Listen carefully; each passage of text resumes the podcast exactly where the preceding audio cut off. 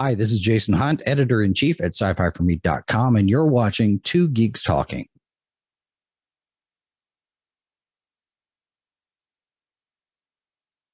Good morning, afternoon, evening, everyone. Two Geeks Talking is an entertainment industry interview show where we interview the creative people from the comic, film, TV, movie, and video game industries. And of course, I'm your host, Kurt Sasso. We're joined today by a fellow creative person, I should say. He has his own show. He has an amazing website, a great collection of interviews, a great collection of articles, and he's also watching a lot more sci fi stuff than even I'm watching currently, which is amazing to see. We're joined today by editor in chief, of course, Jason Hunt, of course, from Sci Fi for Me. How are you doing today? I'm doing good. Thanks very much for having me. For those that don't know anything about Sci Fi for Me or about yourself, tell us what it's all about. Uh, it started in 2009. The Reader's Digest version is that the Sci Fi Channel in February of that year uh, decided to change their brand to Syfy. And there was a big, a big hullabaloo online about that. And I thought, well, why couldn't you do another sci fi channel of some sort? And do it online. Do it as a as something that you know you wouldn't it wouldn't have to be a cable company. It could just be something uh, online. This is back before all of the stuff with streaming channels and netflix and and that kind of thing. And it started off like any other site does. Usually it's a blog in the basement and it was just me and, and a couple of other people helping me out and it, it gradually expanded and grew. We've had a number of different contributors over the years in a in a rotation uh, as people are able to uh, volunteer their time and they they put in whatever it is they put in and then they move on. A few years ago we started on the youtube side of things doing video and it's steadily grown. We've got a number of different shows that we have on our video platforms, as well as doing um, uh, movie and, and TV and book reviews over on the dot com. And we just keep plugging at it. And here we are today on on my show. We we're, we actually we have a very similar trajectory when it comes to to our process. Uh, although yours is a lot more in depth when it comes to the variety that you have to offer, which I love. What is the most misunderstood aspect about being a sci fi YouTube channel? I don't approach our channel as being a YouTube channel. And hmm. and it's a it's a very fine distinction.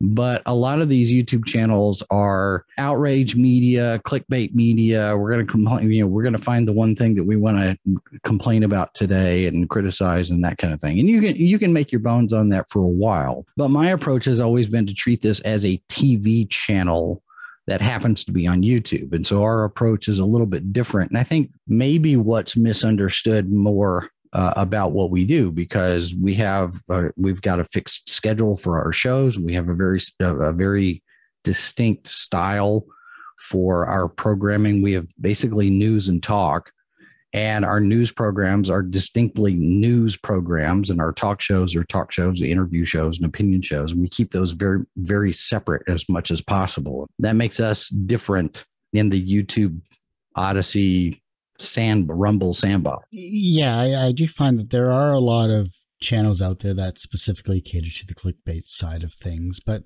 there are some intriguing channels when it comes to you know actual interviews or actual constructive criticism of, of shows or different viewpoints of different shows, I should say, as well too. Sure, um, and and I'm not saying uh, to be clear, I'm not saying that all of those YouTube channels are like that. There is that group that's what they do, and and I've just never thought that that was very sustainable for very long. Yeah, I mean, how much can you actually complain about something before you beat a dead horse? On the social media, I haven't found the end in sight yet. So that's true. but you're right. There are a number of channels that do bring a, a, a, good amount of value to the things that they do in terms of critiques and commentary and review and discussion of different things. You have the I like it, I don't like it, but then you also have those channels that do analysis of craft and you know they they pick apart writing and the effects work and editing and style and tone and pace and all of that. So yeah there's still there's still those nuggets of wisdom and and good programs that are out there you can find. Sometimes you have to look for them uh, but they're out there. You're going on well you're definitely past 10 years. So 12 yes. years now? Uh 13 in march Nice. Congratulations. That's a great milestone to have, especially the way technology has evolved and especially the way internet consumption has has evolved when it comes to you know shows like like yourself and like myself yeah. as well too what has been some of your more popular shows that you've you've retired but are thinking of bringing back we've got a handful that i would like to bring back i'm not sure popular would be a good way to describe it because we haven't blown up with the audience yet we're getting close to 2000 subscribers on youtube so we're we're almost at the point we're going to start to hit critical mass. But as far as uh, a popular, uh, generally all of our shows get some pretty positive feedback. Uh, a lot of it uh, where we run into to challenges is manpower and resources mm-hmm. because everything's all volunteer here. We don't have we don't have a budget for you know a paid staff or anything like that. Whoever's available to do things and as you know like i said before as they rotate in and out we have various different shows that they can do and some they can't. I i would like to bring back about four programs that are sitting on hiatus right now. One of them's called tardis sauce which is a doctor who discussion uh, Trailer Park, which is analysis and breakdown of of movie trailers. Podcast that we had for a while called the Rogues Gallery, which concentrated on DC Comics related TV and movies, but uh, we bring it back. It would be an expansion and and discussion of comics in general. Nice. And then over on our Twitch channel, I'd like to bring back a show called 8 Bits, which is a, a discussion of the latest uh, gaming news.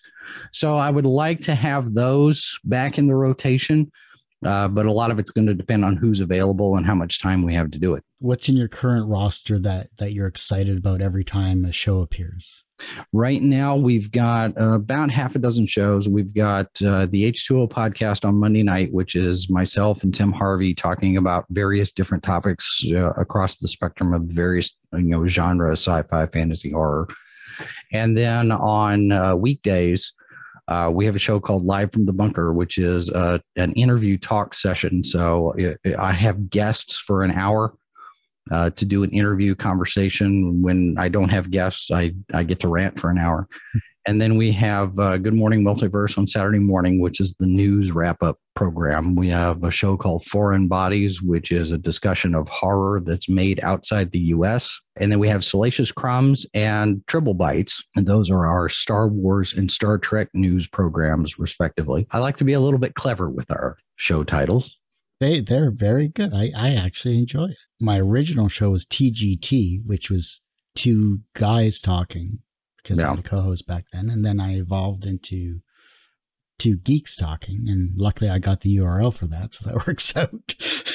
That's always nice, right? I mean, yeah. we, we had to when we when we first got on Instagram, I had to fight to get the sci-fi for me uh, identity because some somebody was using it and and it didn't even look anything like they were discussing science fiction. They were they were Jehovah's Witness posts or something. I'm like, how does wait what so since we had the brand everywhere else i was able to go to instagram and say hey could could we have this please because it doesn't look like anybody's using it it's, it's always nice when you get those urls that you can that you can pick up and instead of doing the search oh it's already taken doing search oh it's already taken i found it was interesting because uh, about five years after i started the show here uh, someone else put together a two geeks talking with the number two.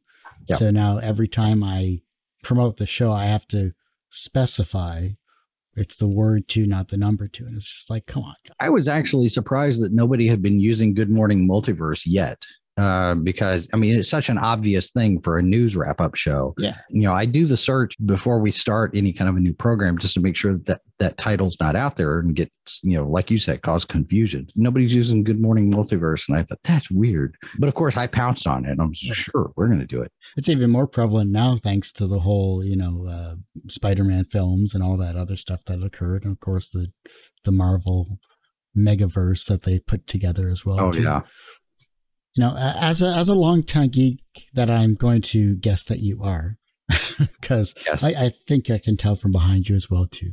What is what was the first genre of any geekdom that you got into that you were like, man, this is this is for me. I, I feel at home.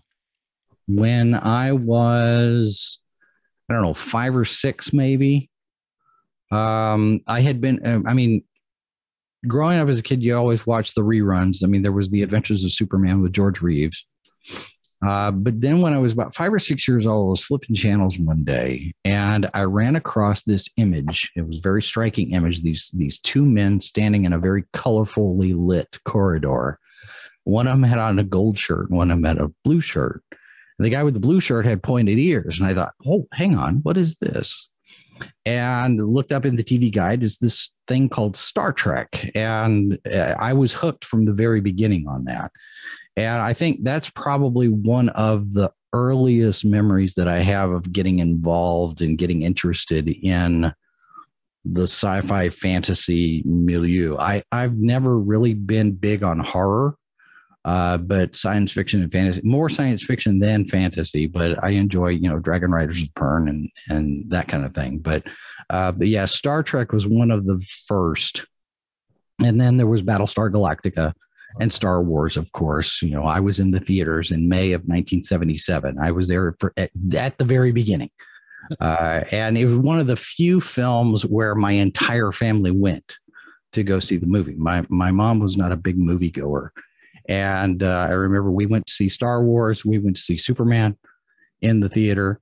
Um, and of course, when Battlestar Galactica came on in 1978, I'd, I'd sit and watch it with my dad on Sunday nights. Um, so it was, it, it was a, a, very, it was a very fun, formative years for me. Jump to your very first comic convention that you went to as, as oh. media. What was the first guest that you got to interview that you never thought you would be able to speak to in an, interview setting? Well, I'm. Uh, we went to Planet Comic Con the first year that we were around, so 2009. We we set everything up. Uh, March 23rd is is when we officially went live, and then the week after that was Planet Comic Con here in in the Kansas City area and we got in his media and we re- we recorded interviews with Erin Gray, Tom Kane, uh, Sarah Douglas, and so various comic book creators. Um, I think Car- Kerry Callen was in that set. Dennis Hopeless, Kevin Mellon before they were big. I don't know that I had anybody that was a I don't I don't know that we could get them. I don't anybody was a surprise, but you know, you're walking around with a camera and you're saying, hey, you know, camera and a microphone saying, hey, can we interview you?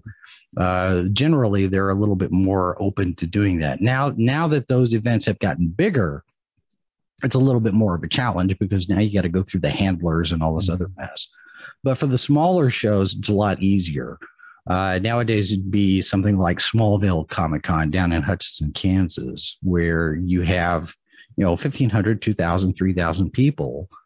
And the celebrities are there, and they're it's a they're a little bit more approachable in those smaller events. Uh, but we've interviewed a number of people that that I was I was kind of surprised we'd get to, um, but some of them were just yeah, sure. Let's we'll we'll hang out and we'll go and do things. Uh, when we were at Worldcon, one of the interviews that we got to do was Alan Dean Foster. It was a weird thing because we didn't interview him at the event space. We interviewed him at the hotel in one of the in one of the meeting rooms over there because he was he was signing some stuff and doing some things. So we got to sit down and talk with him for a while and then after the interview was done, we talked further. And then when we all walked back to the event space together and we were still talking and he's still telling a story. So I was like, I'm here with Alan Dean Foster and we're just we're just shooting the breeze. It's kind of a weird, surreal thing. So I have I have that happen every now and again. Those are always fun. It's it's amazing um, who you connect with, even with a, a story or getting a story out of uh, an amazing person who's had a long career you know, hey, I haven't told this story at all. You know, you're the first person to get this scoop, so to speak. You know, yeah. those stories are always interesting. Well, and I tell everybody that's that's going to do any kind of interview, or if they're going to moderate a, a panel or a Q and A, there's a couple of things that I tell them. I tell them one, these are regular people just like you are. They just happen to be more well known. You know, they're just folks. Two, do your homework, be prepared so that you can roll with wherever the conversation goes, but also you have a way to ask questions that are not the normal, usual, you've been asked this a thousand times question. You know, come up with new things for them because you, you want the interview to be interesting for them too. So a lot of times, you know, you come up with something that maybe they haven't talked about before. You know, you go back and you look at other interviews and nobody's ever asked you about this. I'm going to. So it, it keeps it fresh for for everybody. And I think that that helps with those interviews that potentially could go weird places but you know as long as you do your homework and you've got your information in your head then you can kind of keep it on on track. I, have had a few interviews where i a similar situation where i did never thought i would get to speak to this person just happened to go up to the table and they happened to be free. And it's like here you go. Here's here's a quick five minute interview type. Or you have somebody like Manu Intiraymi who says, Hey, you guys have a camera. Do you want to do an interview? Come here, we'll yeah, do an yeah. interview. I was like, Oh, okay, sure. Why not? They have nothing going on. You know, they look bored out of their mind. Yeah. You know, and and you know, maybe you get to brighten their day with, with a quick interview and a quick couple of questions and you know, maybe set their day a little better than it looks like they're well. The other part of that too is when you get into you you get into having conversations with the with the older actors, the established actors, the people that maybe maybe they don't get as much work anymore or they've been retired. You know, we got a chance to talk to James Hampton about mm-hmm. Hangar 18, for example. You know, the things where a lot of people in the younger crowd may not be familiar with these people, but without their performances and without the work that they did on the shows and the movies that they were in, we wouldn't have any of the stuff that we have now. So, you know, you get to talk to Anne Lockhart, you get to talk to Gil Gerard and Erin Gray and and Sarah Douglas and and you know Margot Kidder and Lee Majors. And it's it's it's interesting to see the perspective shift because things now are not the way they were then and the kind of reception that they get now. You know like you say you know the older the older actors maybe don't get as much attention but it, and that goes back to do your homework keep the conversation interesting because if you can pull out little nuggets and factoids that people don't know about these people it's not common knowledge that gives them something new to talk about and it makes them more interesting to people who are just discovering their work. It's a a mix of things to to keep it fresh and interesting for especially for younger people who are you know have the patience of a gnat and they just you know three seconds and they're on to something else. Any consumption of media, whether it's art or writing or television, streaming or otherwise, um, I don't think this generation could even handle waiting for a show a week at a time. right. Well, and it's funny. They did a thing, um, I think it was Star Trek Prodigy, mm-hmm. uh, just now did a cliffhanger uh, because they're splitting their season. And so this most recent episode ends with a to be continued. And I saw them posting on on social media. There's like, we want to give people a little bit of an idea of what it felt like at the end of Best of Both Worlds Part One. You know, because back then you had to wait three months. What's going to happen? Riker says, Mr. Worf, fire, and it goes, you know, screen goes black and says to be continued. Like, no, you're not going to end it there. What? And you had to wait.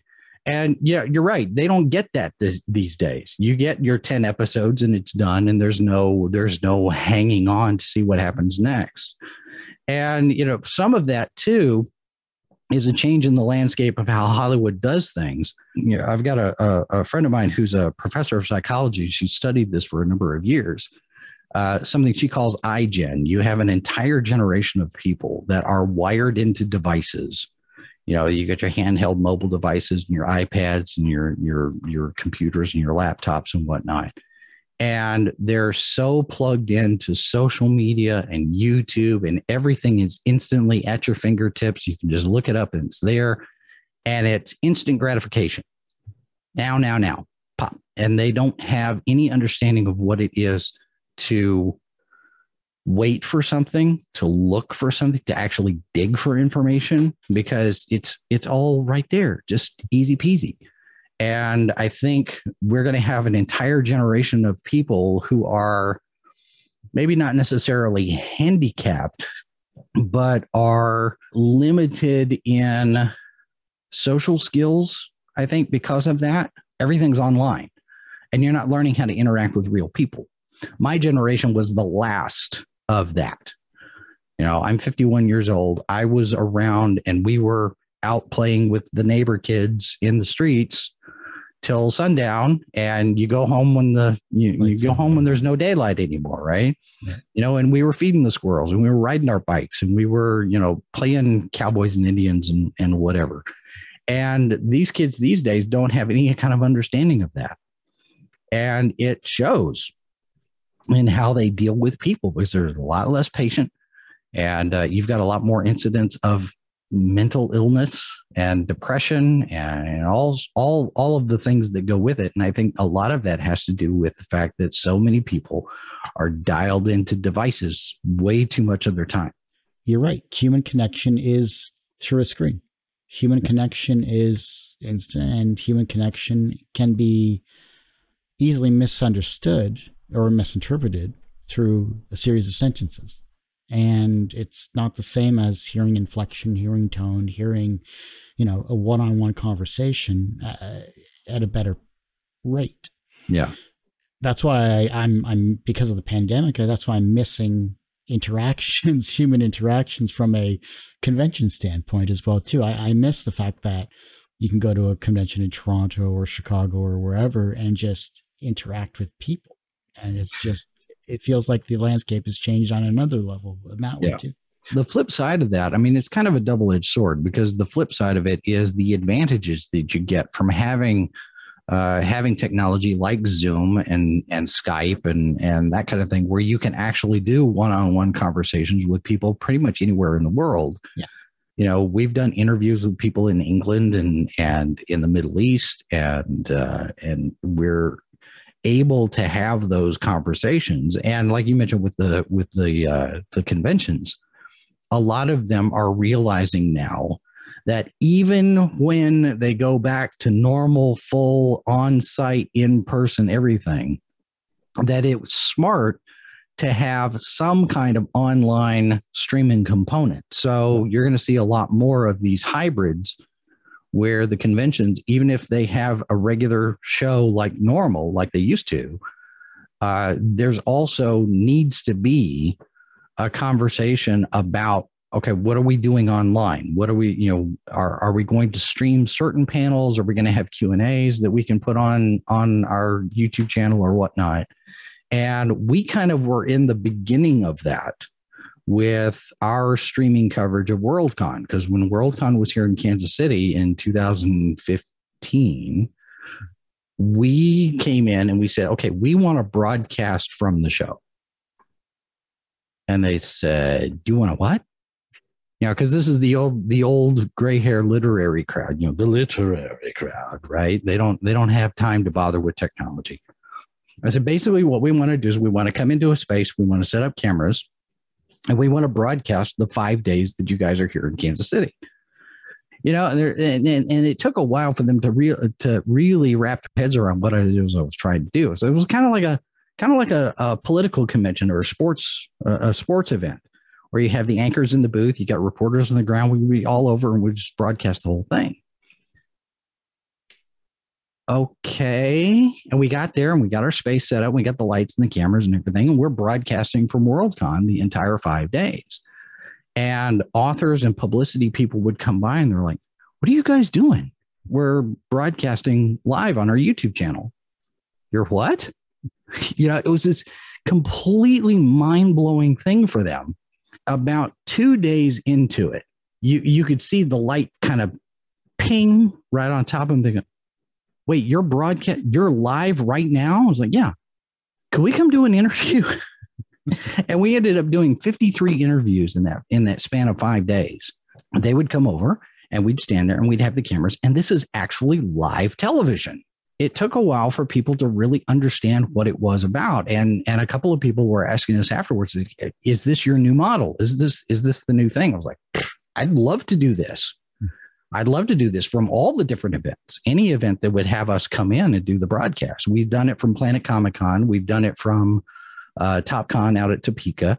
We did it at Smallville uh, in a in a scaled down version. Planet Comic Con was a real big one, and Worldcon was big. I would love to do that at events on the regular, you know, as we come in. The problem they have is a lot of them don't understand it. Or now that we've had all of this two years where everybody is having to do Zoom, everybody thinks that they're an expert and they all know how to do it, which they don't. It's still in its infancy. And I would like to be able to offer up our expertise a little bit more than we've been able to. But again, that goes back to manpower and resources too. So, I mean, I love that type of model where you have people coming to you instead of you chasing after people. I, I love the fact that you're able to to get great conversations with with amazing people as well too.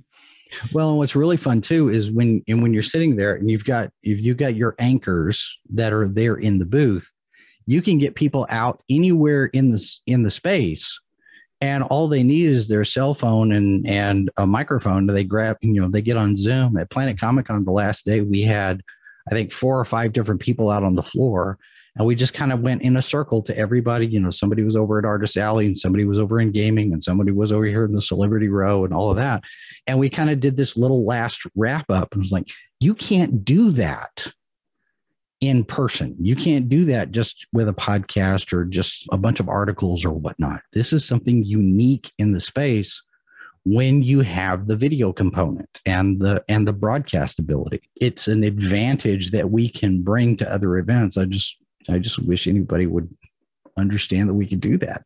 That's just about pushing what what services you have as yeah. as a media platform or rather as a media company well the thing we run into i think more than anything else because we've had those conversations with people like Reed Pop and and fan expo as small as we are i don't think people see us as a viable alternative to something like sci-fi wire for example yeah. because ReedPop had a partnership with them for a while and there was a specific Sci-Fi Wire stage. So anything that Sci-Fi Wire did with ReedPop was just that one stage. It wasn't the entire event.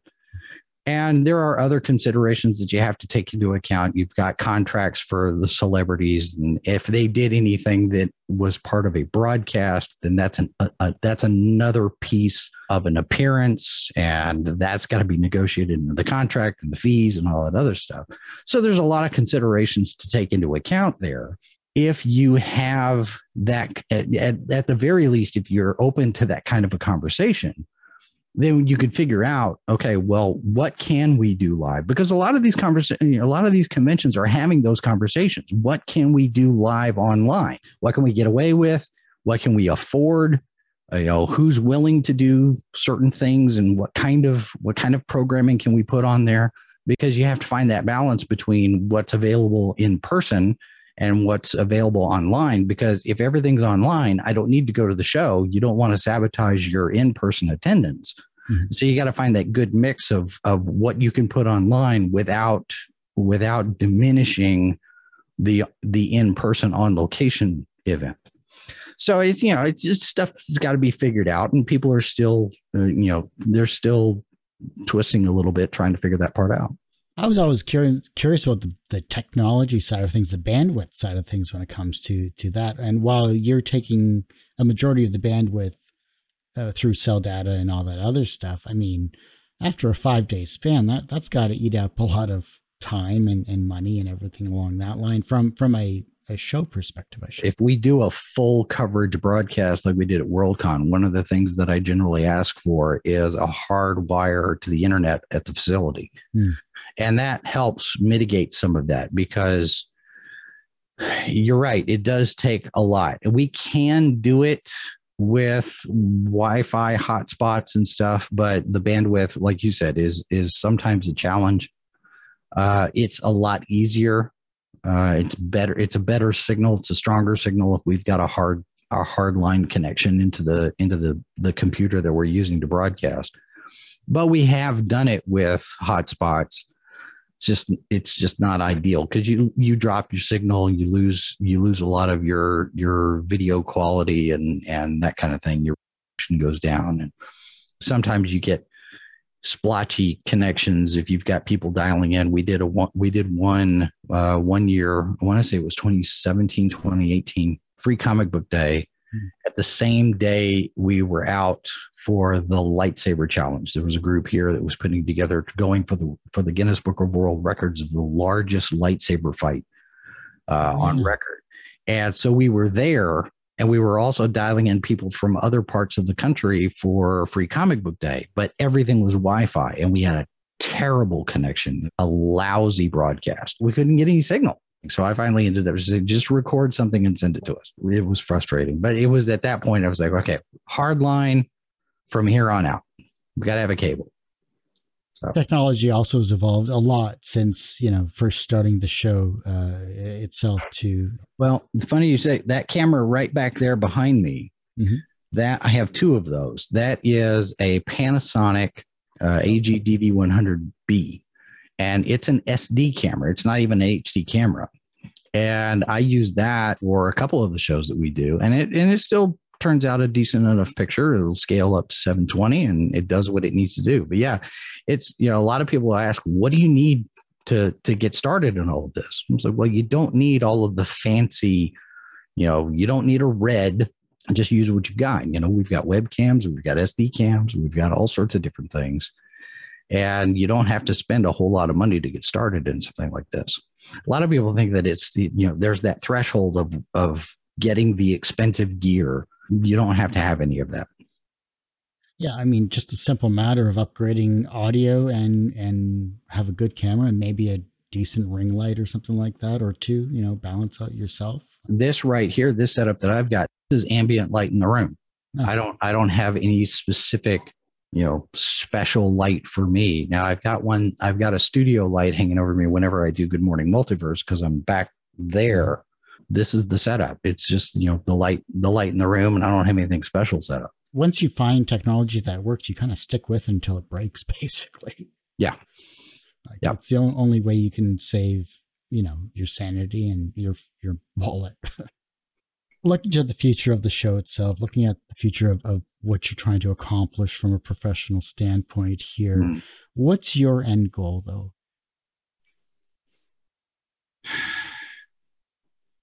On my more ambitious days, in the past. I have sat and thought it would be nice to have all of the Syfy channel's audience and eventually get to a point where we have the money and the resources where we could start doing original fiction programming, where we could do um, more shows throughout the day maybe have a Roku channel or something where we could actually be, you know, something that you can watch on TV and not just on on the web.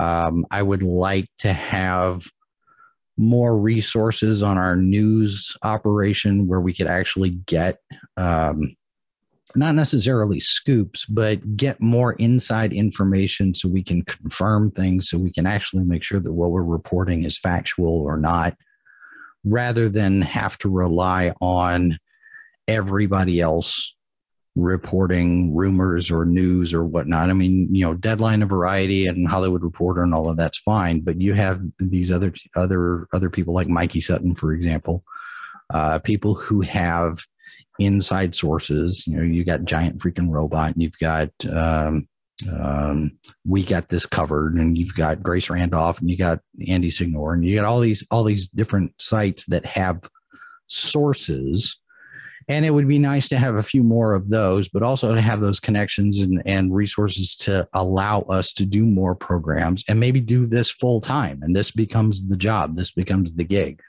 Um, i would like to be able to create jobs with this and and pay the people that are on the staff. Right now that's a little bit more ambitious than I'm able to do, but you know, it's it's a nice goal to have out there somewhere. You know, I think maybe at the at the 15 year mark we'll hit that overnight success moment and we'll be all set. So what's your creative kryptonite then as a creative person? Not being able to duplicate myself. um, there's there's a lot of uh, the behind the scenes uh, producing side of things that is hard to replicate.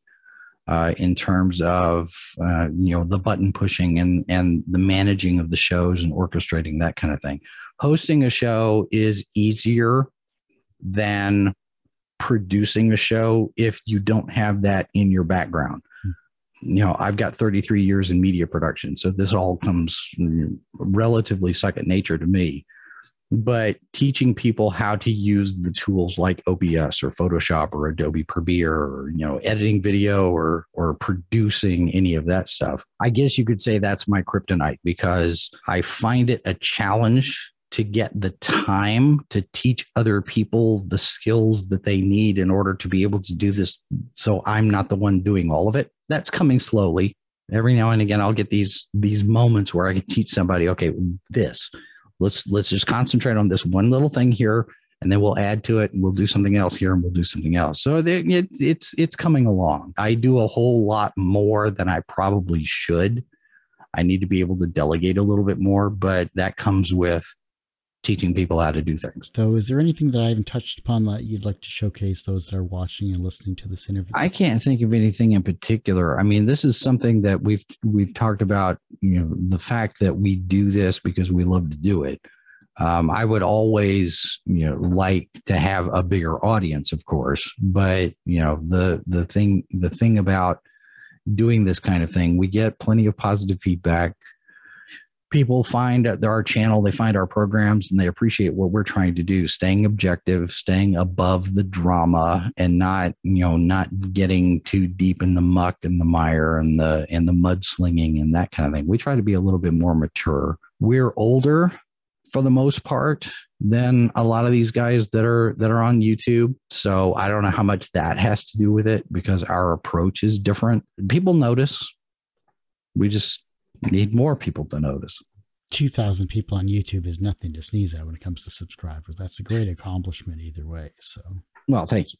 I'm I'm trying to get to a thousand myself. So it's a it's a slog, and especially especially with YouTube doing the shenanigans that they do. I mean, I mean, you at any given point in time, YouTube could yank the rug out from under any channel at all for any reason, for no reason. Mm-hmm. You know, they just arbitrarily just decide we don't like you anymore. We're going to yank your channel, hmm.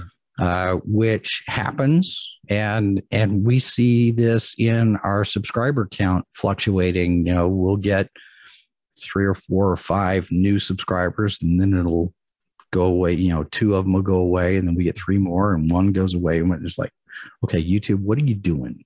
I don't think that they're completely objective and honest in in how they deal with channels, which is one of the reasons why we've set up. You know, we're we've got our videos feeding to Rumble. We're also on Odysee. Just basically hedging our bets at this point because you you don't know what's going to happen tomorrow. That YouTube could just decide they don't like how you squinted in that one frame, and they're going to yank your channel. Or even worse was like about 2016 or whatever when they decided to yank off all monetization on any channel under a certain amount. That, yeah, and, and we had to build back on ours too. Yeah. Well, that I haven't recovered from that. It's a kick in the balls. I mean, yeah.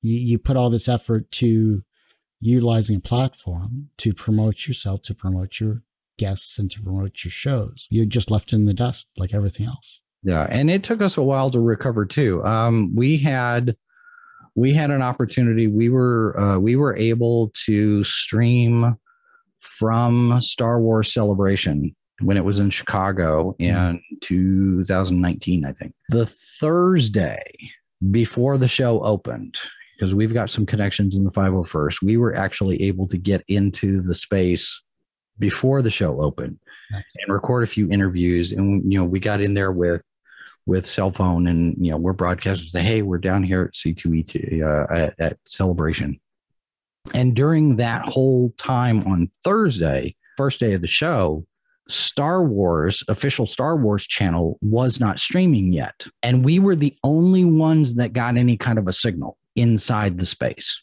Because I know Jeremy from Geeks and Gamers was down there too, and he was running into a problem. He wasn't able to get a signal on the inside of the building. He was outside, But when he was inside McCormick, he couldn't get any kind of a signal. We weren't sure why, what was going on. So we were the only channel that was streaming live from inside Celebration the first day of the event. With that, you know, we got our we got our view count up, we got our subscriber count up, we got our hours, you know, the watched hours and stuff that we were able to get get our partner level monetization back. But without being able to do that at Celebration, I don't know how long it would have taken us. That's, I mean, that's that's great fortune, truly, and you know, he showcased, a, I'm sure, an amazing celebration at that too. Yeah, it was, it was, it was fun, but it was a slog. It was one of those things. Oh, we don't, we need our monetization back. Now I got to fight for that too, as well as you know all of this other stuff that we got to do. YouTube is arbitrary and they'll change the rules at the drop of a hat and they won't really give you much kind of a warning and you got to learn how to roll with it. Toss your hands up and say i'm done. At what point are we good enough? I think we're always good enough. That's a subjective value judgment for the audience to make. Um, as long as people continue to show up for the kind of of material that we put out we're good enough. And you run into the, you know, perfect being the enemy of good if you wait until you have all of your ducks in a row and everything is perfect you know that can take away from your opportunities to do something when you're just good and you know good enough is the best effort that we can make you know as honest and as respectful of the audience as we can be and they'll either respond to that and they'll they'll keep coming back for what we do uh, or they won't. I have built into our process uh, what i call abort or pivot points. We have moments of measurement where we come in and say okay how well is this particular effort doing? Whether it's a show or a, a, segment and, and, and that kind of thing and if it's not doing well, well, okay, do we need to adjust? Do we need to make some adjustments or do we need to just stop doing this and do something else? And so that gives us time to sit there and say, is this good enough for the audience? Because if the audience is responding, then it's good enough and we keep going. Do we need to do it better? Do we tweak it a little bit and whatnot? And, and we rely on the the view counts and comments and the likes and the and the shares and all of that to to get an idea of just how well it's it's being received.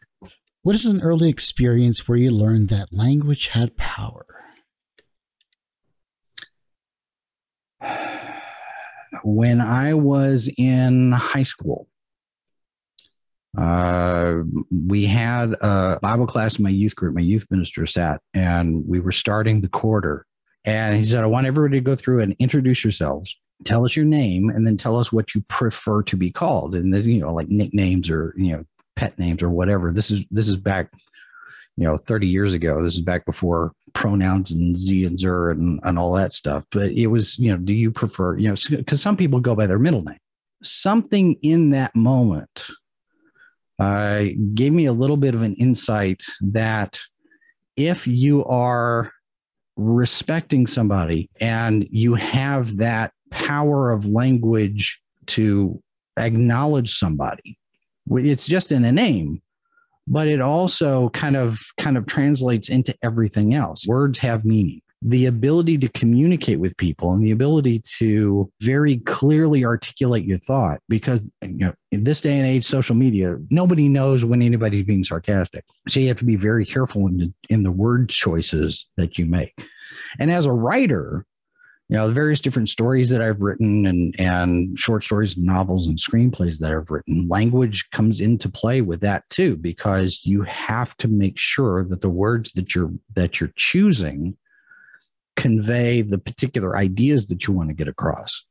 And so for me, language has always been an important aspect of not just getting along with people, but making your point, creating whatever content that you create, all of those different things, the words that you use, the and the way you present yourself always makes a difference in how people receive that. Everyone has one person that inspired them on their path to where they are today. Who was that for you? the first person that comes to mind is Dr. Nancy Myers. She was a English teacher in high school. And uh, between her and my sixth grade reading teacher, Debbie Wright, they they both encouraged my writing craft, uh, the ability to actually put words to paper and tell stories and and and do something creative with what I had. And between the two of them, I think probably the most influence, the most encouragement that I had early on uh, that made me think, well, yeah, maybe I could actually do this and and be good at it because you know they, there's there's a, a risk that you run being creative where you you basically put yourself out there you know heart and soul you put yourself into this project and it's your baby. And and if people don't like your baby and they sit there and they say your baby is ugly it's a it's a blow to the ego. And depending on how resilient you are uh, that can make or break a creative career at, at the very beginning before it before it ever has a chance to start and flourish so it's it's really important that you find those people who can encourage you but do it in an honest way and give feedback that's, you know, helpful and constructive to make make what the thing you want to do better. And that that honest feedback at the same time you're getting encouragement, I think is a is a good mix, but it's very hard to find. From a professional standpoint, you've had a career in media for many years. You've also created an amazing site with, of course, SciFi4Me, and you have created many shows with many different people over over the decades i'm going to say. So from a f- professional standpoint you are successful. Do you consider yourself personally successful? Personally successful yes but not because of anything professionally that i've done um, that's that's a factor that that figures into things but my personal my sense of personal success comes from a couple of things. One is that I've got a son that I've raised and he's relatively responsible and smart and can can take care of himself and and he shows respect to his elders and such. I've married someone who is encouraging and supportive and that personal success comes from a sense of knowing my place, knowing my sense of self and being satisfied and content with where I am in life, not necessarily uh, with regard to career, because careers change, jobs change, and and job situations change. And if your if your happiness depends on your job, uh, then it's it's a little bit more vulnerable. So you need to have a good you need to have a good sense of yourself and have that as a priority more than anything else because that that gives you a stronger sense of satisfaction with everything that you do i think. The reverse of success is failure. How do you deal with your failures? Failure comes at a price but recognizing the price uh, is is one of those things where you know that, that comes with a certain amount of maturity when you get handed a setback uh, it's not necessarily a failure every time. It's an opportunity to learn. Okay, what did I do wrong? What did I, you know, what needs to be done better? What needs to be done differently? If there's a situation you didn't handle as well as you could have, you know, various different things, uh, failure on a personal level or failure on a professional level, there's usually a reason for it.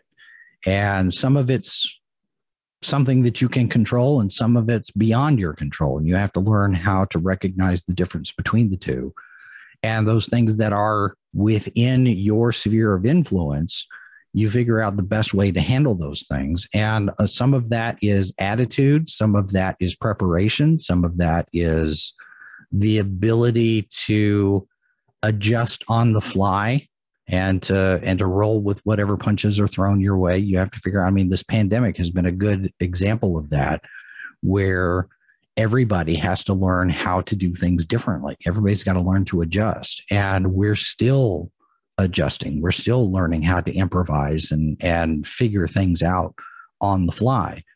And for me, failure comes when you quit, when you give up. Past that point, if if you continue to to push at something, you continue to make an effort, you continue to strive, you're not necessarily failing so much. Now, something might not work, but it's just another uh, point of information that you can use to make an adjustment to make the next thing work better.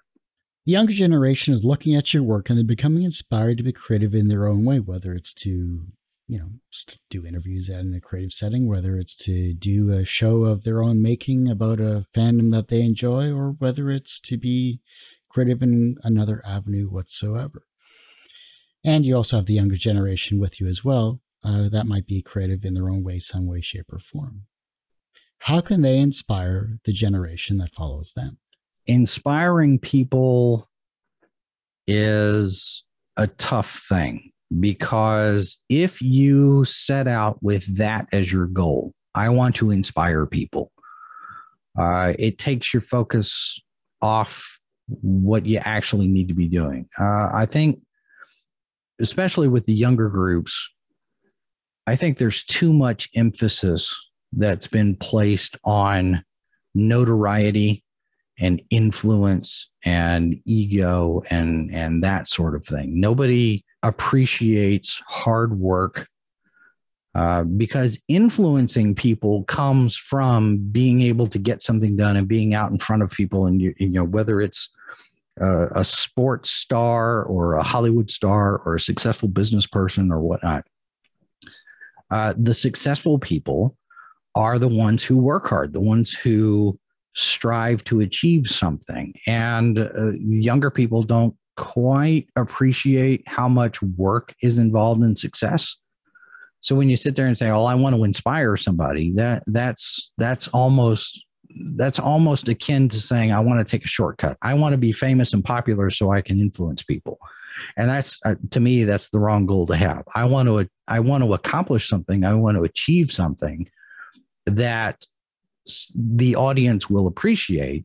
Uh, but I want to I want to provide something that is high quality, that is uh, you know professionally done. I, I, guess you could say something that lasts, something that stands the test of time. You know, is not just some flash in the pan thing. And uh, people will appreciate the work that you get, you know, that you put into a, a, a product or a service. Uh, and and it's not about it's not about the notoriety. It's not about the fame because that that puts your focus on the wrong thing. And and you lose track of the steps the the the step by step by step by step that you've got to take in order to achieve the the the success that you want success comes after you make the effort and that's not something you sit there and say well i want to inspire somebody by work and and people don't want to hear that and you know, you learn things and you experience things that you would never get when if you take a shortcut. You do. And the other part of it too is, you know, younger people need to be open to learning from the mistakes of others. You know, there are there are some conversations that I've had with some people and, and it's they want to go through it all themselves. They want to do it all themselves. They want to they want to be on their own and not have to rely on anybody. I keep saying, you need to be willing to listen to the people who have already been there you know there there are people out there who have life experiences that that the younger crowd hasn't had rather than make you go through these terrible awful no good experiences yourself you should be willing to listen to those people who have already gone through them so you can learn you know from other people's mistakes and and and not do the same things that other people have done that turned out to be the wrong thing to do. What's that phrase uh do what i say not what i do Something yeah. like yeah I know, but you know these these young kids, you know, the late teens and, and early twenties, they think they've got it all figured out and they know everything, and and they don't want to listen. And it's like, okay, you're going to learn things the hard way, Uh, if you listen, it might not be so hard, but you know, eventually they come around and they figure out that you actually know what you're talking about. But uh, it's it's somewhat painful in the mid in the in the meantime. Well, Jason, I do hate to say this, but that ends this particular episode of Two Geeks Talking. I want to thank you so much for coming on the show. It's greatly appreciated. Sure, I appreciate being able to come on and talk. Before I let you go, though, where can we find you? How can we support you on on the internet? We are the main site is sci-fi4me.com. That's with a number four. Uh, we're also on a number of video platforms. We're on YouTube, Face, uh, YouTube, Rumble, and Odysee for for video. And then for social media, we're on pretty much everywhere: Facebook, Instagram, Twitter. We've got a company page on LinkedIn, uh, and then we're on the alternate socials: MeWe, Minds, Gab, Parler, GETTR, uh, Locals. We've got a Discord that we're setting up. We don't, we haven't really quite got that all up and running yet and it's basically just kind of spread things out don't put all our eggs in one basket type of thing and uh, you know we've got a pinterest account for for cosplay uh, related materials so any any place really except tumblr and tiktok and and uh, we're not on on the on the really younger people's socials yet and we and we do have a newsletter that you can sign up for over at dot .com so That's there's awesome. that too well, like I said, I hate to say it, but that then ends this particular episode on Two Geeks Talking. Again, Jason, thanks for coming on the show. I greatly appreciate it. You can, of course, find this interview and a thousand others thousand plus others, I should say, on our website, twogeekstalking.com or tgtmedia.com. And it's twogeekstalking.com is the word two, not the number two. You can, of course, find this interview on our YouTube channel, which is youtube.com forward slash tgtmedia. And as I say every week, everyone has a story to tell, and it's up to me to help bring that out. Thanks for listening, watching on Two Geeks Talking.